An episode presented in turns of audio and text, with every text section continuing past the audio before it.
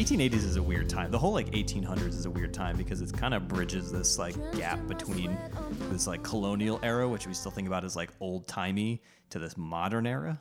Like you think like they have shit that you're like, oh, I can't believe they had that, but then they don't have stuff, and you were like, they didn't have pasteurization yet. Uh, they probably did. I I think pasteurization was the 70 1700s.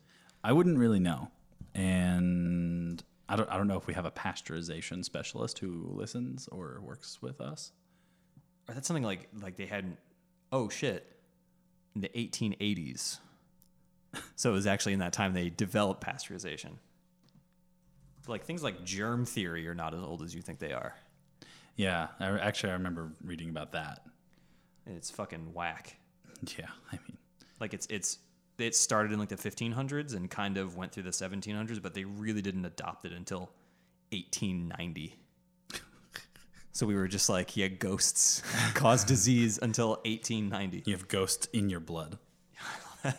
Yeah, you got ghosts in your blood. You should do cocaine about it. It's a the sweet be- that's the best way to describe old time doctors. Speaking of Red Dead, there's a doctor like that in Red Dead One. Spoiler. I really want them to remaster Red Dead 1 because I would like to play it with like Red Dead 2 controls. I am calling it now that that's gonna be a DLC. I hope I hope it happens. Why wouldn't they? That's just money on the table. All right. You ready to start recording? Yeah. I think I'm warmed up. Okay. Ready to go. All right, let's do it. I'm already recording. All right, cool. Room temperature, sweet. I'm here with my boy. Uh, 11 hours. That's a long time. Santino Tartaglia. And I'm your host, Chris Walker. Santino, what you got to say?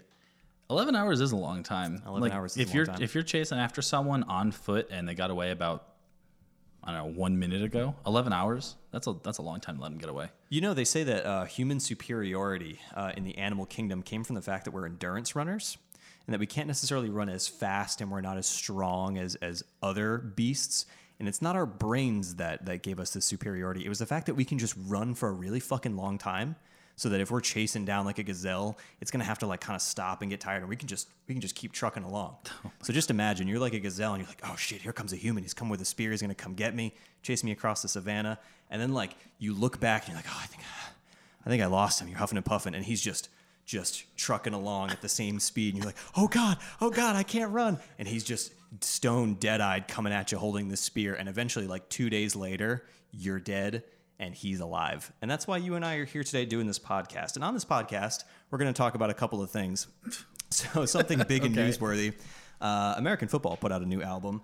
So they're breaking their record for album releases because they're coming out rapid fire as far as those guys are concerned. Is this does this count as Kinsella news?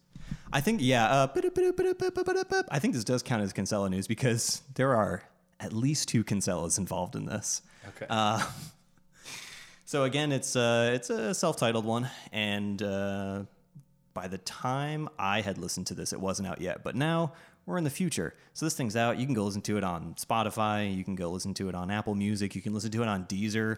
You can listen to it on. Help me out here. What other streaming services are there? Google are Play? there? Google Play. Did you say that? No, uh, it's probably on there though.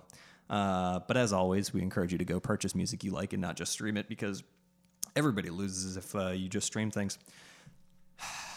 So I had some thoughts on this album. Yo, tell me about it because I had some thoughts. S- Yeah, so uh, they released like a couple pre-release tracks. One of them was I can't remember the order they came out in, so I'm just going to do them in the order I think they appear on the album. So the opener is called Silhouettes, and it starts out really slow. My big issue with this is my issue with uh, 15 to 20 years later American football in general, in that the singing is bad, and not because it's bad, because it's good. I, I actually know exactly what you mean. I preferred the. I, I'm not trying to be mean, but I prefer the crappier singing. Yeah, like the, the the shitty reading out of my diary singing was way better. Yeah, it felt more charismatic. It just had more humanity to it. And now that he's like practiced up and become a good singer, I'm not as into it. So other than that, I don't really have a problem with the instrumentation on the first track. Um, I think particularly the drum beat is good. I mean, it's American football, so it's just kind of the same, the same one. But he picked a good one to play for seven and a half minutes. Yeah.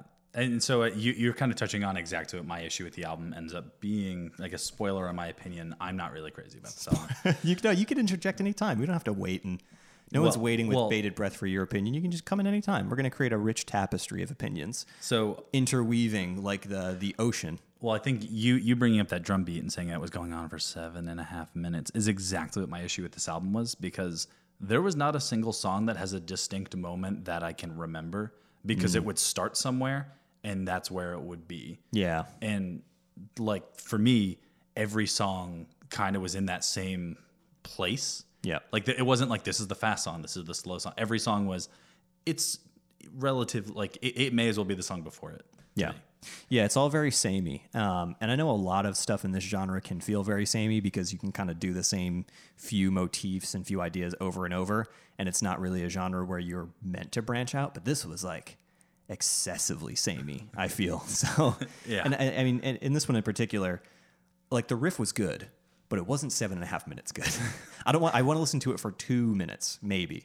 Because you can make a song out of one riff. Yeah. That's fine, but you can't do it for that long. It's just gotta you gotta do something different. Um, so moving on, the other pre-release track they did was called "Every Wave to Ever Rise." I actually like this one. I don't really have much to say about it. I thought it was pretty good. Um, for honestly, uh, everything except for the one you're about to get to, th- I have the same opinion for virtually all of it. So Yeah, I haven't talked to anyone else about this album that was interested in it, but I feel like we're gonna have a lot of the same opinion. That uh, the next track they, the next pre-release track they released called "Uncomfortably Numb," is a very bad song. Oh my god! Like it's not even it's not even like a oh this wasn't my favorite.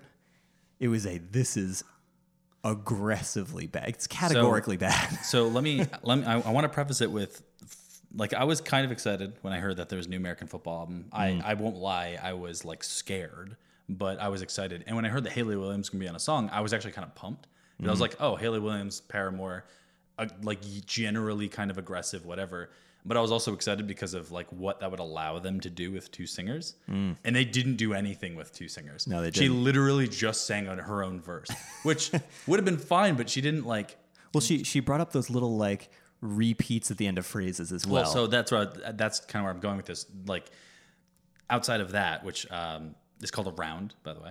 Um, she would do I those, thought that was when you start the entire phrase like halfway through Well, the first person finishing. well, that's what she ends up doing. They do that at the end. The lesson, the lesson. If you listen to the song, Yeah. they both do this. Can you do the whole thing. please? No, I'm not gonna Can do you that. do both parts? I'm not going to do that. All right. But uh, so whether or not it's really a round, you know, I, I only took choir for like two years, so forgive I didn't me take for, choir at all. Um, My mom did sing in the choir at church though, and I got to hang out after church and, and watch sometimes. it's it's probably worth digging into though that uh, the song uh, like is, is obviously somehow an homage to Pink Floyd.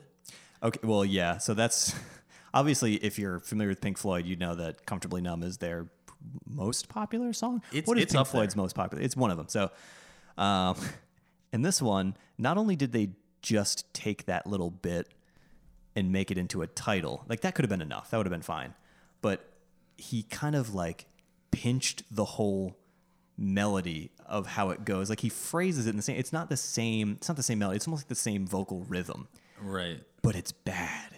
It's just such a, like he ah. shouldn't have done it. Like it's just such an obvious like dad thing to do. I don't know how else to describe it, but like if if you know someone's dad who wasn't who had had not thought about music in a deep way for 40 years picked up a guitar and he's like, oh, I'm going to learn a few things here and there. And he got his like, uh, you know, first guitar lesson book. And he's like, I can sing a little bit too. That's what he would come up with. That would be the first song he came up with and show his family. And his wife would go, Oh, oh, David, I'm so proud of you. And then his son would be like, Oh, yeah, yeah, dad, that was real cool. I mean, it's it's like made out of um, harmonics, which was like kind of a cool idea, but my problem became that the song didn't go anywhere from those harmonics, and they Mm-hmm. they were there for I think what's the song like five minutes or four minutes. It's there for Something like that. It's there for roughly like seventy percent of the song, and then they have like a, I guess you, the part that I sang the lesson part, it, it does something slightly different, but then it goes back, which is kind of cool. But like I wanted a little more, and I, I guess I'm just disappointed that we have like such a prolific singer as Hayley Williams on a song. We didn't do anything with her. I've never been a big fan of Paramore. So it was, it was, I was nonplussed by it to start with. And then I was like offended by the end of it. So I, I never got offended. I guess the only offense I took is they had. Well, it's just that they could have done. They could have done more. Like, yeah, they could have absolutely done more. But on a positive note, New Standards album EP came out. On on uh, Spotify, they called it an EP. Yeah. Um, so the New Standards EP is called Friends. Now, something interesting. I was going to talk a little bit about the album, but I think the more interesting, uh, more interesting thing here is you've never listened to Standard, Not or you hadn't ever. before. I told you to listen to this. Yes. Yeah. So give me your, I guess, give me your opinion on Standards, just their whole catalog, because I have some thoughts on like their release schedule that kind of makes these one. But So I, I mean, I listen. I don't know if there's more than the two that I listen to. That's li- it. Okay, Just yeah. those two. Okay, yeah. So friends and the the uh, uh, the other one, self title, and um, I liked them both. I should say I got about 45 seconds into the first song. Is the, I, I I can't separate what happened to me from my opinion because I got 45 seconds into the first song of Friends. And I was like, oh, I'm really digging this. Like, and I, I was immediately like drawn to the tone and all this garbage, which we'll talk about in a second. And then uh, a friend of the show, Crispy James, walked into the room. He's like, oh, is this standards? Oh, he does this cool tap thing. You gotta hear it. And then it turned into I have to go listen to the first album now, so I had to like pause, go back to the first album. was it the song that goes? I'm going to vocalize here, so forgive me. The song that goes. Yes. He loves that thing. He loves it so much, He yeah. goes crazy for it. He like every time we talk about standards, he's like, "Oh man, that's so cool when he does that thing." Yeah, it's the song. Where is it? I wrote it in my notes. Um, it's the third song, Sh- uh, Shmoony. Shmoony. It's the third. It, so the third song, Shmoony. He he had to have me listen to it, but to get there, we had to listen to every song, which wasn't a problem because I was already doing that. But I was like trying to listen to the new one. But it did give me a good opportunity to kind of A B both albums, and um, just like to, to actually answer the question you originally asked, what do I think? I think the name suits them well. Uh, and I don't, none of this is intended to be an insult, but like them calling themselves standards to me, they sound like uh, if I were to have a discussion with someone about what I thought math rock sounded like, they would be the standard that I would true. start at. Yeah. And it, it like, but it's a good one. It's like, it's like a good version of that. Yeah, they're kind of like right in the middle of complex and jammy. So Yeah. like I would say as far as tone wise, they're similar to Invalids. And before it used to be you just would go, "Oh, what's math rock uh, math rock like today?" and you just show them Invalids, but that's super overly complex. So maybe it's not as accessible. Whereas Yeah. Standards is like it's the gateway drug now. And it's and like it, yeah, you're right. It's totally like the standard haha baseline. Yeah. for everything. Um, so one of the things that struck me about this was the production value. I think was better on this one than their first EP. Um, so I don't know if it was the fact that they were using a different studio or they were just more experienced in their production. Um, but what did after after A being them back to back? What did you think? That that was exactly what I was. Uh, that was exactly what I experienced. It was like it was warmer. It was richer. Uh, the drum, the drum specifically, like that stuck out to me first. Not that the first ones were like they weren't bad. Like I wouldn't say that the first time was even recorded bad. It sounded great. It sounded fine. Um, but the second one, the way that they sounded, they were like full and warm.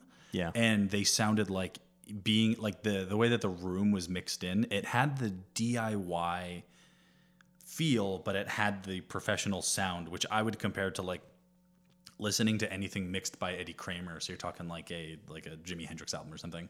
So like if you were to go listen to uh, any drums on that, it kind of reminded me of that, which was for me like some of my favorite drums is like 60s drums. So that was kind of fucking cool.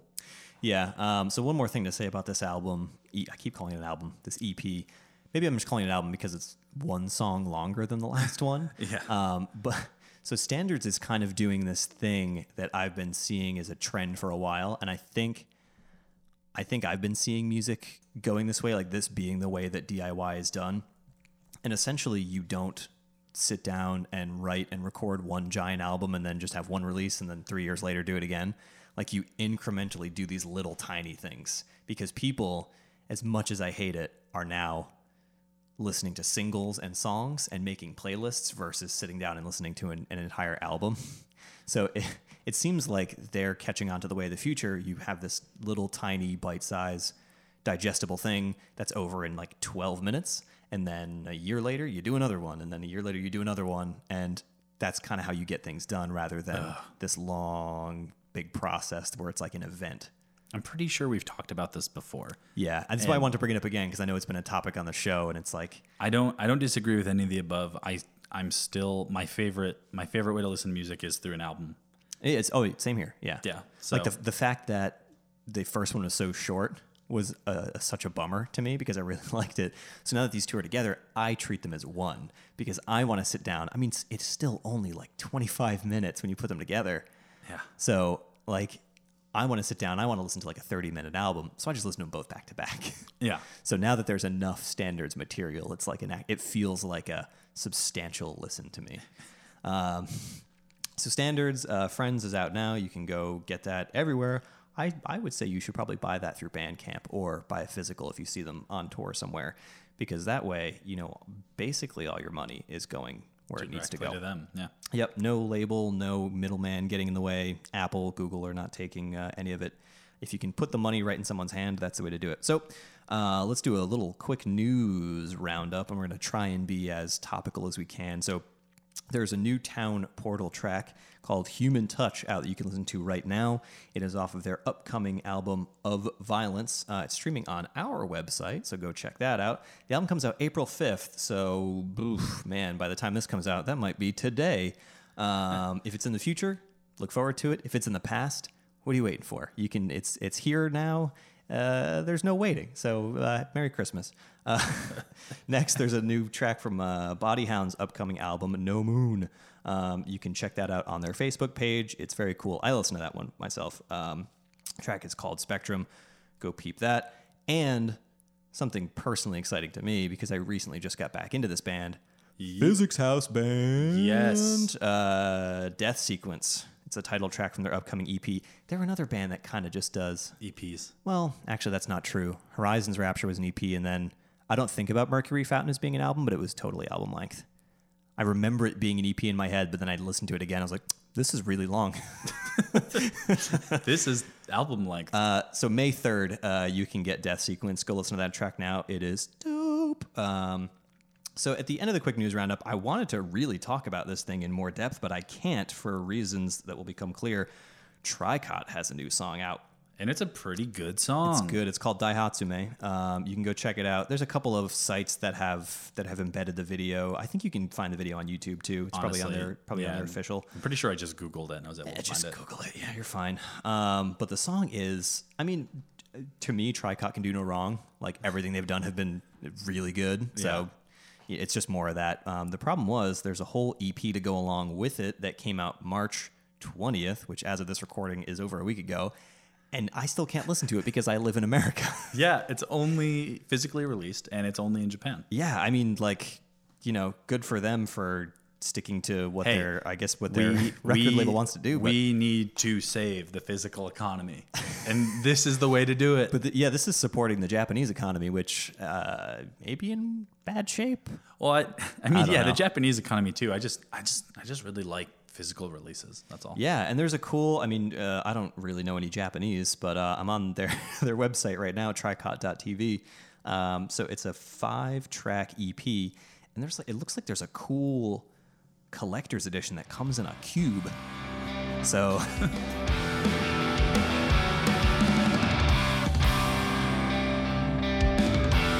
We may just be two dudes. But let me ask you this. What if we got a third dude in here? Let's get one more dude in Let's here. get one more dude. But where, where's he gonna be from? He's going to be from a little island, which, all right, I got a problem with the term island to start Okay. with because really, every piece of land is an island if you just look far enough. Either way, uh, he's from a little. Uh, he's from a little place called Australia. We're gonna bring on Nikk Hunter, founder, creator, lead editor, guy who pays the bills at Fecking Bahamas, and he's gonna talk about some controversy recently. Echoes and Dust had a uh, an opinion piece come out. I don't want to say it was blaming ArcTanGent for making uh, math rock more homogenous, but it had a very clickbaity title. So a couple things we just want to to set up beforehand. Echoes and Dust, uh, they were around before we were. They've been doing this a long time. Uh, those guys are awesome. Um, we respect everything they have to say, even though we may here and there disagree with them. And overall, you know, we're going to go back and forth about this a little bit, but we think that all opinions in this, uh, or, or all criticism rather, should be respected because there's really not a lot of people doing hard, in depth uh, critique of this genre. So if we want to elevate it and make it more viable, then I think this there needs to be more of these kinds of articles written. You know, even if they're uh, if they if they rub you the wrong way or they feel a little inflammatory or whatever, like it's all just it's, it's rising all ships. So it's it's it's it's increasing the viability of the genre overall. So just want to clear that that that we love these guys. We're not out to we're not out to run a audio hit piece on them or whatever. Uh, anyway, here's here's uh, us two talking to Nikk Hunter about uh, Echoes and Dust.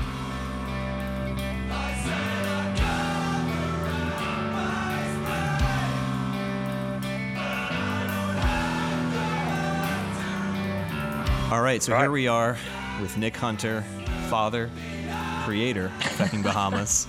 Uh, so, Nikk, we brought you on for a very specific purpose today. Um, there was recently an opinion piece written by Echoes and Dust uh, that we were hoping you could elucidate for us, that you could, I don't want to say give like a counterpoint to, um, but you had some thoughts on this, and I, I, I figured it'd be a good idea to bring you on so you could share that with the audience and we could get what our closest to an expert in the genre would be.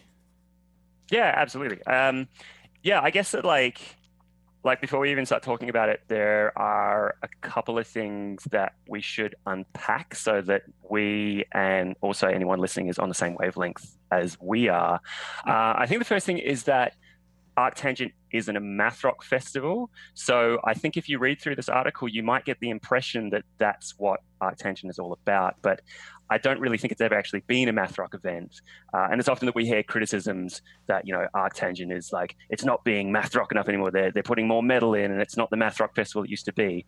But like, was it ever a math rock festival? I mean, like the headliner for the first ArcTanGent in 2013 was Fuck Buttons. They had like Future of the Left and Bossk and Public Service Broadcasting and all these bands that aren't necessarily math rock. So I don't think that it's really fair to to call them a math rock festival. Sure enough, yeah, they have like a lot of like they accommodate the math rock genre quite a lot. But you're like if you go to ArcTanGent, there's going to be noise rock and mathcore and uh, you know, post rock, black metal, etc., etc. Like it's a it's a, a, festival for all of the weird stuff, the alternative of the alternative. But yeah. it's not the math rock. If I may jump in too, um, yeah, I, I don't know if it's something that we're doing and it's something that other outlets are doing to promote it as a math rock festival, but I yeah. agree with you that it's it's a totally different kind of thing than we typically bill it as. Just from my conversations with Jock, she never described yeah, it as a math rock festival. You know, and this is one of the creators of of the entire thing. So I think, at least in their minds,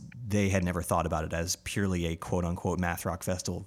It was always for yeah, left of center music. Um, uh, that's right. Yeah, yeah. I, I, guess I don't have an uh, answer also, to that. Like, it's I don't know if it's something that that outlets like us can can do better and not mm. calling it a math rock festival, but that's just the easiest shorthand we have. So like maybe that's where some of the confusion comes in because it is. Me, yeah, I think that. Yeah, yeah, ex- precisely. I think that like I mean it also like if you're a math rock band, like this is still the place you want to aspire to playing, right? This is the like, pinnacle, is, yeah, for sure. This is still the pinnacle. Like so, like there's still there's still validity in in what uh, Echoes and Dust is saying, but I think there is this this subtle, you know, this this kind of needs to be ironed out. It's an important um, point, yeah, for sure. Yeah, yeah, yeah, yeah. Um, I think the other thing, obviously, like I mean, you, you guys already have probably already said this, but like we have to remember that it is an opinion piece. It isn't fact it's it's an opinion based on reasonable expertise, but we shouldn't get riled up like or feel like attacked or or whatever. Like the opinions in this article are merely uh, a timely backdrop to questions like is math rock at a deluge? Have we hit peak math rock? Like a, a lot of people are probably already thinking that. So I think like Echoes and Dust are being pretty brave by putting their opinion out there. Um, but yeah, I, I, guess my point is that we should treat this as opinion and not get you know too uh, too shocked by it. Absolutely, yeah. And there are mm. there are plenty of there are plenty of good takes and bad takes in the realm of math rock opinion for sure. I mean, you can look on yeah. anywhere that has a comment section or any message board yeah. or talk about math rock, and uh, you can find some some choice yeah, opinions. people will talk. People will talk. I think there's a topic sentence here at the beginning of the article. Um, they start with. Um, where he says that this is more about the unintended consequences of leveling up a bunch of bands beyond their wildest dreams and the copycat nature of the music industry. And I think that's really what's at hand here. So, yeah, um, I guess if you want to just springboard off of there, I know we don't really have like a, a solid through line for all this necessarily, but I mean, just you know, scattershot. Give us give us what you think about that. Yeah, sure. I mean, that's that's it is a really loaded uh, a loaded sentence. Um, I guess like looking across the article, I guess there are two points of bias that like I can't help not see that I, I think are worth like talking about here. Um, the first one I think is there's a it tends to focus more on the UK experience versus you know math rock, which is a global uh, a global thing. Much of the article is is focused on the writers you know personal experience, like presumably in the UK. They start talking about uh, the DIY scene um, with promoters like Button Pusher and Derby and like uh, Bad Al Presents and Leeds, like know, both good friends of ours. Um, but they also extol albums like Alright the Captain and um, and So I Watch From Afar, their, their debut from 2007 or whatever it was. Um, and then they logically talk about the rise of ArcTanGent in 2013. That all makes sense. However, after this point, the article is no longer a UK affair. It starts to make more far-reaching statements about the whole genre, but the whole genre is is worldwide, right? So uh, it's not really fair because there are plenty of self-sufficient scenes um, across the world, like in Mexico, in Argentina, in Japan, and sure, bands in these places, you know, probably won't turn down an opportunity to play to ArcTanGent, but like they, they didn't form because of ArcTanGent. Like most math rock bands we talked to uh, in, in Japan, for instance, uh, were influenced by other bands like Battles and Owls and, and Number Girl and whatever. So I think that there is a um, there's a bit of a false connection across the article, uh, which is you know is a little bit misrepresentative. Um, and the other thing I just want to quickly say is that I think there's also a bit of a personal bias in this. Um, I would argue that we get the same amount of submissions in the in the Fecking Bahamas inbox, and you guys probably know that know this as well. Pretty much the same amount every day since we started, like back in uh, 2014, right? Yeah, we So have that a whole level of- segment of the show dedicated to it. That- That's right. That's right. so, like, you guys know as well as I do that we get a heap of math rock submissions, and that level of, of submissions that we get, you know, is is overwhelming. And and you quite quickly familiarize yourself with the sound of math rock. Um, because you're basically like binging on it, right? Like you're just hearing the same ideas over and over again. And like, you know, we, we all love math rock, but you know, we do quickly familiarize ourselves with like the commonalities of it, right? So who's to say that the author of this Echoes and Dust article hasn't simply exhausted themselves with the sound of math rock and like just quite naturally they're, they're looking for something more like not everything is standing out as much as it did back when when they started what if all of that excitement of the genre is kind of just waning due to overexposure um, if that was the case it would be unfair to announce the death of a scene based on a on a you know pretty biased opinion i mean again it's an opinion piece but like you know, I, I, I do feel that like, you know, I, w- I could pretty much write a similar article with it. Like, you know, like we get a lot of submissions. They, they tend to sound the same. It's, it can be a little bit harder to find, you know, some of the, the, the diamonds in the rough, so to speak. Um, but you know, that's that's that's a personal thing. That's not exactly how like you know the, the math rock fan. Uh, how they feel. They, they're not listening to the same amount of music as we are as, as press. So I guess those are just two points that I wanted to sort of throw out in response to the article. It might be worth defining. You kind of mentioned like the sound of math rock, you familiarize yourself with it. I do think that this article, a big part of its point is that the sound of math rock to them has has narrowed in scope, right? So may, maybe you should define to you what what is the sound of math rock. I know that you mentioned Battles and all these other bands that don't sound like what you would find in the UK, um, but I, I can say that, and using our own inbox from experience, I have found a lot of bands that sound like what was described in the article. So, so like, what what to you is missing from the sound that they describe? Yeah, and if I could just get everyone like sort of on this on the same page, it's sort of um, it's like two, three paragraphs from the end um, where he comes, he kind of comes to a conclusion and says the result is a watering down or even a dumbing down of what it means to be in a math rock band. So this is this is his opinion. He says, "Well, I've got news for you boys. Tapping in five four, or having a 12-8 section in your otherwise terrible, shouty post-hardcore tune does not make you a math rock band." Um, so I think I think in some ways we might all agree that there is some truth to that, but it may be important to, uh, as Santino suggested, get a baseline for what that even means. You know, you know, if that's not what makes you a math rock band, then what does? Yeah, yeah, yeah, no, absolutely. I think that like I mean it's it's a pretty hard question to respond to because like you know when we receive a submission like you know we want to be we want to be taken out of our familiar zone. So it's hard to say like what will take us out of our familiar zone. Like you've really just got to be surprised, right? I think like the like for me, like the the the quintessential element of math rock is not really so much all of these individual constituents like the odd time signatures and the you know the angular phrasing or whatever. Like it's more about just the general unpredictability of it. Like if you're like you know tapping away in major chords for most of it, that's that's cool. I can I can I can follow along with that. But I feel like the best math rock, at least for me, like this is obviously all my opinion.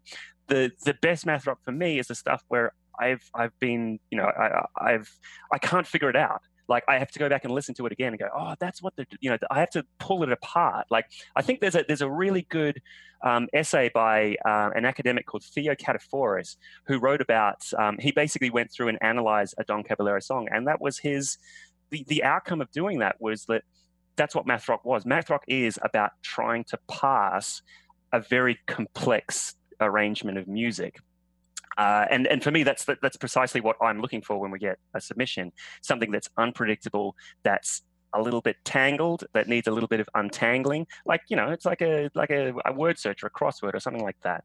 Um, I guess that's what I'm looking for. That's a that's a very loose response, unfortunately, but uh, ultimately that's what I think we're looking for. I think it's like how you take all of those those common math elements and how you weave them together to make something that's just, you know, it's not very familiar.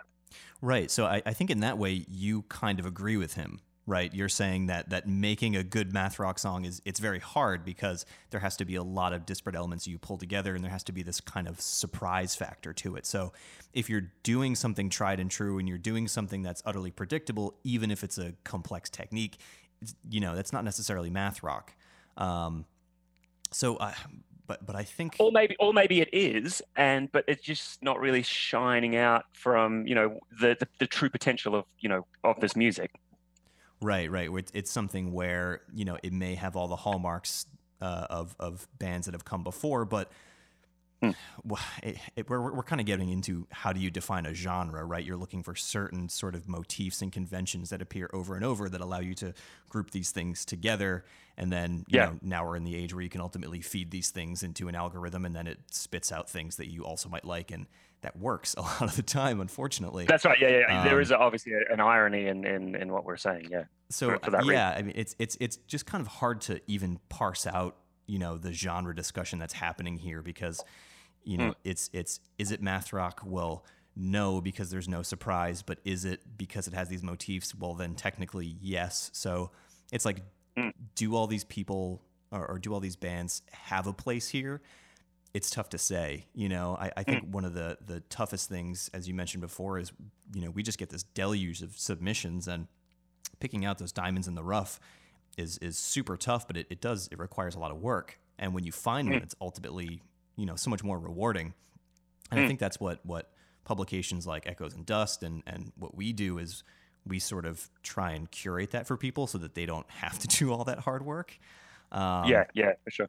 And it just brings up something that I was thinking about reading this too, and I wonder if you know the age of self promotion is kind of to blame here because um, you know his his idea is that all these you know all these kids went to this first ArcTanGent or heard about it and started listening to these bands and then ultimately said, you know, I want to do that and started emulating. But I'm wondering if because you can now completely self promote your band through the internet, which is where a lot of math rock sort of picks up steam, then hmm.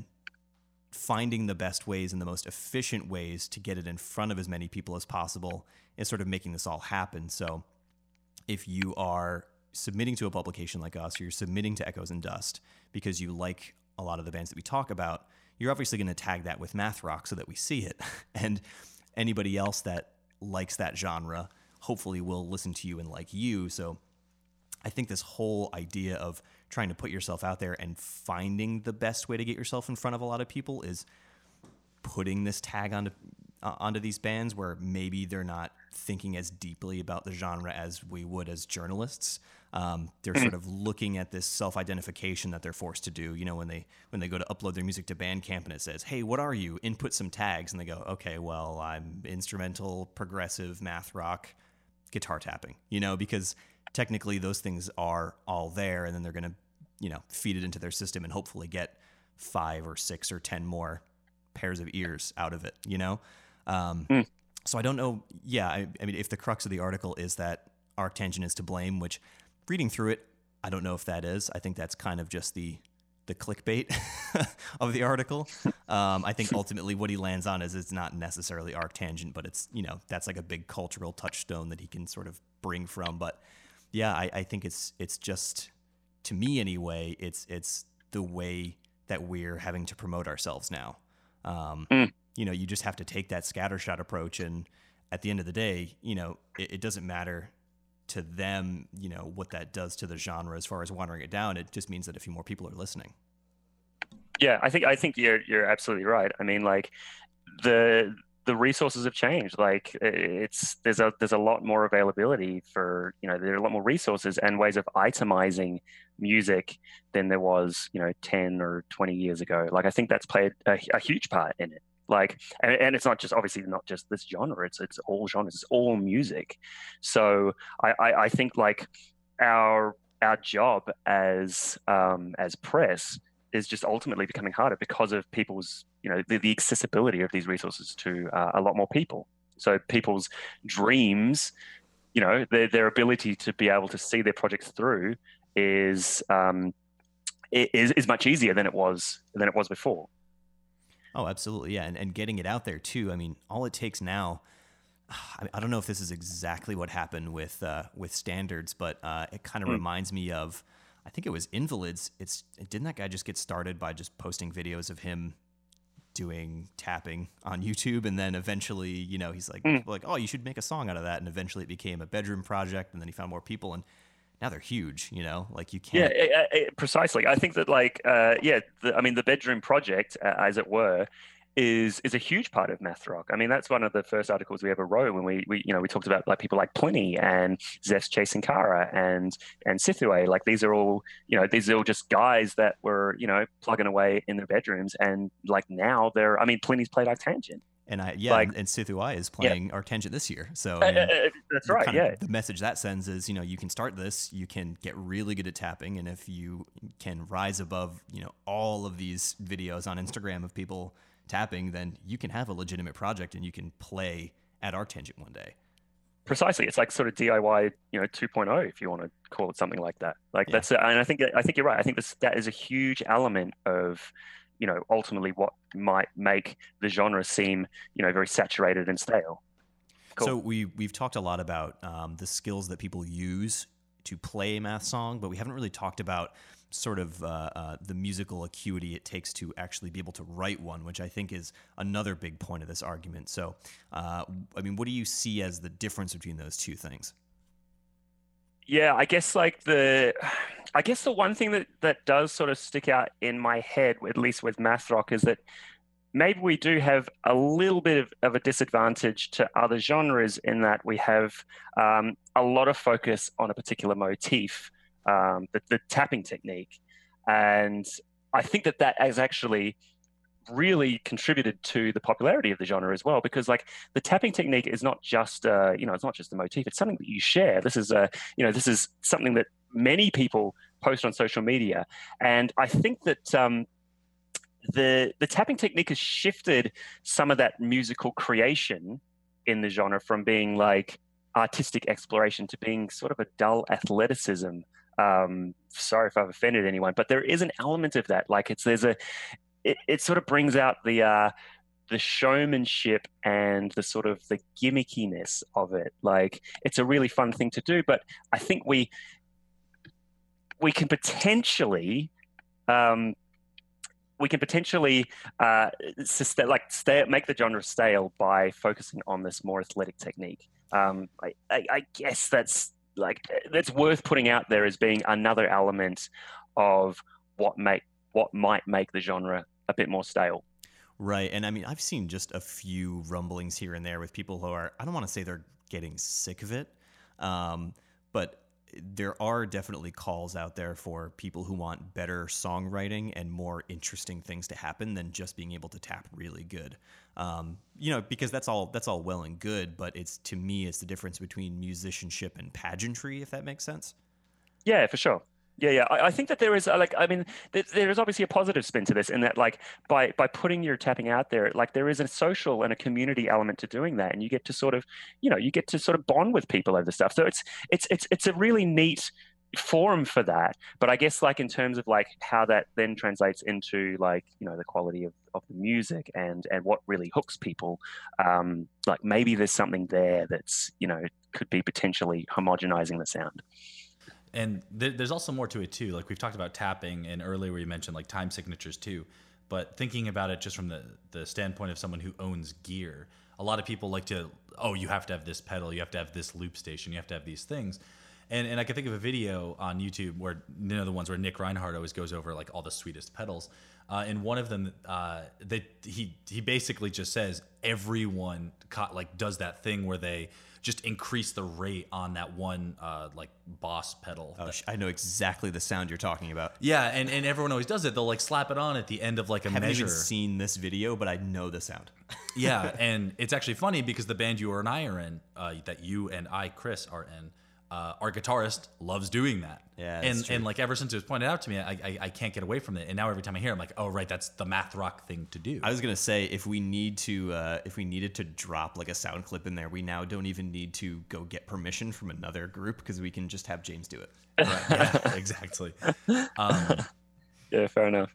Um, but yeah, I mean, to that point, um, ultimately, it's like if you like it and that's what you're into, that's fine. You know what I mean? And like, it, if that's what being in a math rock band becomes, then that's all fine too. You know, like it's nobody is sitting there saying, you know, standing at the gate saying, no, this is this is not math rock. You can't do that. It's it's whatever people decide it is. So if, if eventually it becomes just an exercise in the athleticism of tapping and then posting that and then just being, you know, who can tap the fastest, then like cool, man. Like that's that's what it is from now on. But I think there will always be those people who are sort of looking for the bleeding edge, like I think the early pioneers of math were doing.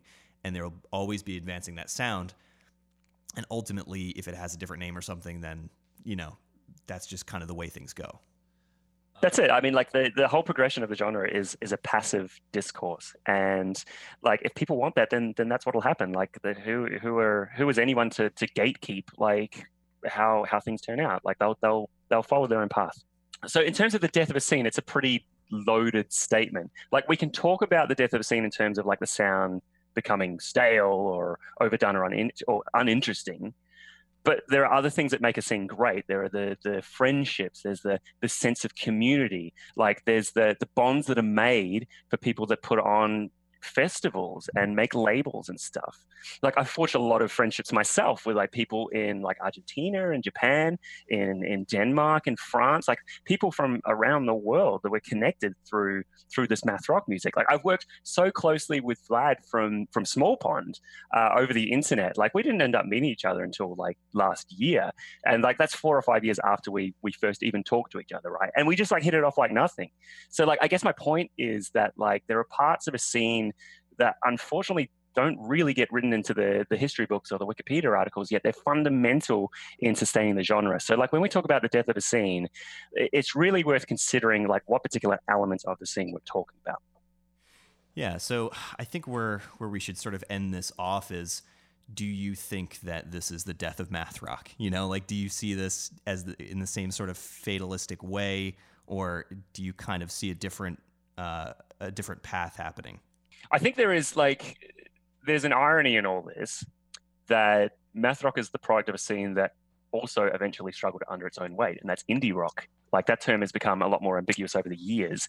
But like I'm talking about bands like uh, Sonic Youth, Husker Du, Meat Puppets, Mission of Burma, big black bands from the 80s, part of that independent rock revolution that Black Flag really kickstarted because they showed that much of the band stuff that you can actually do, you can do it yourself, not just with merch and touring, but you can also choose how you want to make your own music. Like you can make a you can make a fucking album of, of spoken word if you wanted to. So there was a huge creative explosion. But over time that scene became saturated in many ways like this one is.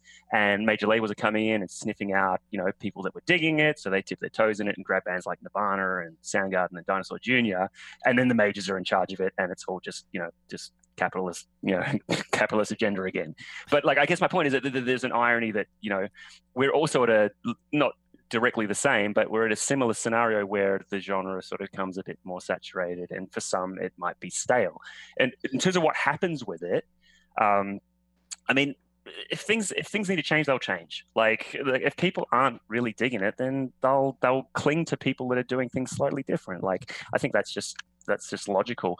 Um, what that means in terms of math rock, I mean, it's it's it's really hard to say. People might want to like have a, uh, a, genre that focuses more on the tapping. That might sort of break away from math rock. Um, people might like the whole thing might regress. People might want like a, a, more pure sound from like earlier stages in math rock's history, like in the time of like you know shellac or slint or whatever, like a sort of a retrospective development. Um, I mean that thing's not uncommon. I mean that's sort of what happened, you know, with punk and hardcore music and the rise of you know emo and metalcore in the early 2000s. Um, I mean, it, it, ultimately, it's it's hard to say what the actual discourse will be, um, but you know, if it gets stale and burdensome, then that's probably what's going to happen. And like, that's all cool. I'm just happy to sort of sit back and enjoy the ride. Like, I I sort of know what sort of music I like. I like the you know I like the elements of math rock. I love the the unpredictability uh, and the surprise. Like I was saying before, like those are things that are exciting for me. Uh, and I guess like for me, I'd rather just go where those elements are. Yeah, and I, I think you know after mulling this over, the only thing we're really at risk of losing here is a label, right? I mean, he he even says that math rock is in danger of becoming like prog, and it's like, well, what is prog now? You know, it's it's this very sort of formulaic thing that just relies on what came from the past, and new things we don't call them prog because we call them math rock. You know, so I mean, if the only thing we're losing is the name, then maybe we'll just come up with a better name next time. That's right. Yeah, yeah. I mean, math math rock is, a, is already a bit of a joke to him anyway, so we'll just make a new one. That's it. All right. I don't think there's any more of a fine point we can put on that. So, Nikk, thank you for coming on. We always enjoy having you.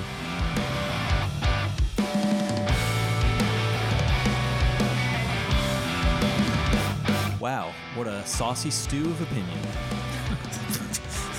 That's like the problem when we record this like several days later. Yeah, I can't remember what we said, so there's, there's like, no there's no clean segue. Yeah, there's like no natural way to get out of it. Uh, so we're just gonna truck right on past that yeah. because there's there's no saving this now, and we've come to the end of the show where we talk about what we've been listening to. Yeah. Uh, do you want to go first or should I? Um, I think I will go first because I spent all this time loading it while we were getting ready to record this. Hell yeah, dude. Okay, so um, I, I found this band I say I found it. Um, I you were, came, the, were you the first one ever?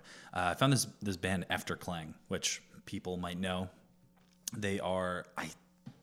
They are, I guess they've been around for years and years. I think their first album dropped in 2007. They've been compared to like Sigur Rós or Sigur Rós or however you want to pronounce it. Um, but since then they've come around. They reminded me a lot of Múm, if anyone knows that band. Of Is, are they like in the same musical family as Sigur Rós, Múm? Are they like uh, share share members and stuff? I don't know that they share members, but they, they are they, they, also from Iceland? Yeah. Oh, okay. Yeah, they're also from Iceland. They have a lot of members, and I mean, they, I'm not even here to talk about their catalog, but their catalog runs a gamut of fucking awesome to fucking strange, and I love it. Um, but so I've been listening to this band Efterklang, but specifically, uh, they released an album called Parades, and uh, they released a live version of it. Normally, I don't really give a fuck about live versions, but the live version is performed with the band performing with the Danish, uh, the Danish National Chamber Orchestra. Yeah, and it's so cool because the the whole album has just all kinds of orchestral or like just orchestration all over the album anyway. So it translates really well, but it becomes a lot better. Uh, and it has been probably the most inspiring and coolest album I found. I mean, uh, in all seriousness, from the last like eight months to a year. Yeah, uh, dude. Uh, Just it, like Metallica's S and M. It's exactly like that. Yeah. It's it's it's actually been it, has been fucking cool, man. Like I, I, found it, and it's I don't know. It it's this is gonna be a weird one. It sounds like if Polyphonic Spree had um, better music. Oh shit! Because they have like chamber singers and they have all kinds of backup singers. It's it's fucking cool as hell. Um, I'd I'd listen to it. It's dramatic. It's it's punchy and it's um, it, it's nothing like anything else that we've listened to on the show. Do you watch Game of Thrones? I don't. There's a special guest appearance by Sigur Rós. Yes. In one episode, they just kind of show up. Do you plan on watching it? Yeah, I know. Everyone wants to spoil it for me. I'm not trying to spoil it. I'm just saying, like, I didn't know it was them until like I saw it in like the the after articles that came out on you know fucking AV Everywhere. Club, AV yeah, Club yeah. or whatever. They're just like, "Did you spot Sigur Rós?" And I'm just like, "Oh no," because I never knew what they looked like. Oh yeah, yeah, that's Jónsi or Jun- you can. He Yeah. has, he has the uh, the blind eye, so it's easy to tell. You couldn't really see it though. Like you couldn't really, you didn't get like a super good look at his face. You, they were definitely like, they were performing and like it sounded familiar, but they were using these like fantasy instruments that kind of looked like, uh, man, what's that thing you crank? They use it in Godspeed, a hurdy gurdy. yeah. yeah, it was kind. Of, one guy kind of had like a, an accordion type thing. It was, uh, yeah, it was, it was a good scene. That's years old now though. Yeah, I mean, I, ha- I knew that had happened. If that helps. Uh, I've been listening to something that may or may not come as a surprise. I listened to Baroness. Wow, everybody. Now- Ladies and gentlemen, let me describe Chris Walker's physical person to you, specifically his left forearm. Yeah. Yeah. I got a, I got a tattoo uh, that was a piece of art by the uh, singer, uh, guitarist of Baroness. So Yeah. Um, Uh, the leader this, of no, the no, Barons. This is, a, this is a big thing because um, their album, which what is going to be two albums ago, uh, Yellow and Green. I liked it at the time. It was fine, but then over time, it's come to just fall off. Like I don't really have any connection to it anymore. And part of it was it's another fucking John Congleton produced album, and the way that dude produces drums just irks me. so you went back and loved it?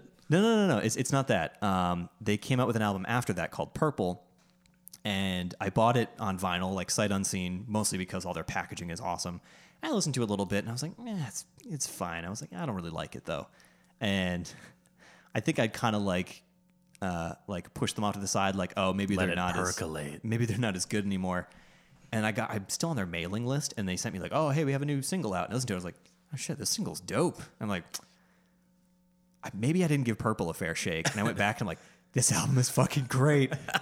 so it was another one of those situations where I just like totally pushed it off to the side, totally discounted it. And then it must have been, I mean, let's bring him up for the second time, Crispy James. Yep. He started getting into Baroness. He's talking about, he's like, oh, you know, I kind of like it all. And I'm like, I don't know. I didn't really feel that good about Purple. Now, James, if you're listening, because I know you occasionally, I don't know how many episodes behind you are. I know you occasionally listen, but I've come around on Purple. It's it's very good.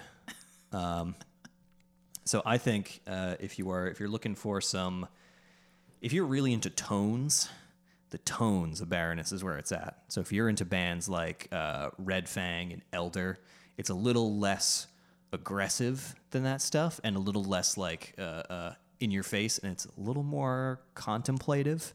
Um, but there's a lot of really, really cool stuff there. Those guys are all incredibly talented musicians. Um, sh- sh- yeah, they can they can do anything. So the new album's coming out. I'm actually excited for it, which is uh, a a good place to be. Now, those are a couple of non-math albums that we like. I put out a little uh, a little call to action on the Facebook page. I page. saw this. I saw this uh, call to action a couple of weeks ago. I ago. realized I wasn't allowed to respond to it because I'm on the fucking fucking 'cause- show. 'cause- yeah, because we give you a fucking. I'm on the fucking show. We let you shout it from the mountaintops. Oh, I could just give out my opinions. Until today. We asked you, uh, what you been listening to? And uh, quite a few of you responded. There was 58 comments total. I'm just going to cherry pick a couple. I'm just going to go right down the line. Shout your opinions out because you're on the show and they're not, so they can't say anything. uh, Brock Benzel says, uh, Tricot Daughters, hell yeah. Caro Caro Benito, I actually know who that is, weirdly enough. Uh, and The Chariot. I'm like, this guy. Hey, we had a little sub discussion. Uh, I'm gonna skip over this guy who asked if we've ever heard of Chon. Uh, Adrian Pere Ventura says, I've been listening to a lot of Feed Me Jack, the band Royale, JPEG Mafia, Art Blakey, nice, and the Jazz Messengers, and Chancer. Uh, Ryan Lucas just says, Swan Gang. Which, that's, goddamn, that's such a good name. Max Kayer says, Old Pink Floyd. What's Old Pink Floyd? Oh my god, you don't know old Pink Floyd. Well, how old are we talking? Old Pink Floyd would be, I think it's late 60s, early 70s, when to someone who didn't know better, you'd think, oh, it's the Monkees or oh, it's the Beatles. Oh, shit. Yeah, we're talking like Syd Barrett, still the guitarist. This is like way before Pink Floyd that you know. I think they released four or five albums. I, uh, what is it? The um, at the gates of the Piper or the Piper at the gate, something like that. There's definitely a listener who wants to fucking rip my face off for just not knowing off the top of my head. That's But fine. I have it on my phone. So Like I said, they don't have a microphone. They can't do anything. Uh, he's also been listening, uh, listening to Earth, which is that's an interesting catalog to get into. Um, it's a tough one sometimes. Uh, Ethan Thorson Lusterman says Delta Sleep, Time King. I love, that's such a good name. Uh, and orchards. Listeners at home, obviously, I've edited out a lot of this, but Christopher just read about 1,400 bands to me. did. We, we've been recording for, I think, about seven hours now. I am so hungry. Yeah, we haven't had any food. Um, society Yeah. around us has collapsed. They've turned off the lights. There's no running water. Um, we're having to recycle our own urine just to stay alive. Yeah. Um, it's a dire situation in here, and the only thing that can bring us out of this dire situation is a boo, boo, boo, Bandcamp review. So this time we got a Bandcamp review straight pulled from the depths of Bandcamp, ripped out of the clutches of its uh, album's mother's arms. Uh, I'm, I'm still workshopping it. Uh, so this comes off of the album "Time Will Die and Love Will Bury It" by Rolo Tomassi. And T Night Bench says, if this album was a chicken, it would be impeccable. I can't get enough of it. what the fuck does that mean? That doesn't mean anything because the album can still be impeccable without it being turned into a chicken. Get it? Oh my god. Oh my Get I it? didn't even see that. Oh my god. Uh, so that's been your Bandcamp review for this episode. That was stupid. All right, so that's it for this month. Uh, fucking roll those credits. Room Temperature Suite is produced by Santino Tartaglia and me, Chris Walker. Nikk Hunter is our managing editor. Our intro theme is the 7 inch version of Floorboards by Roz and the Rice Cakes. Bump tunes this month were pulled from the song Beached Community, provided by I Feel Fine. The song you're hearing right now is called Olympic Park, and it's by Couch Tigers. You can head on over to this episode's page on our website to find links to everything we just talked about, along with a whole mess of great articles, interviews, reviews, and more new music than you could possibly ever know what to do with. If you want to talk to us, hit us up on the Fecking Bahamas Facebook page or shoot us an email at the address roomtemppodcast at gmail.com. I'll probably respond to you personally. You leave us a comment, share the episode with your friends, whatever. It's all good. If you're in a band and you want us to play your music on the show, you can email that to us too. This episode was recorded in echoey third floor of some old ass house in Providence, Rhode Island.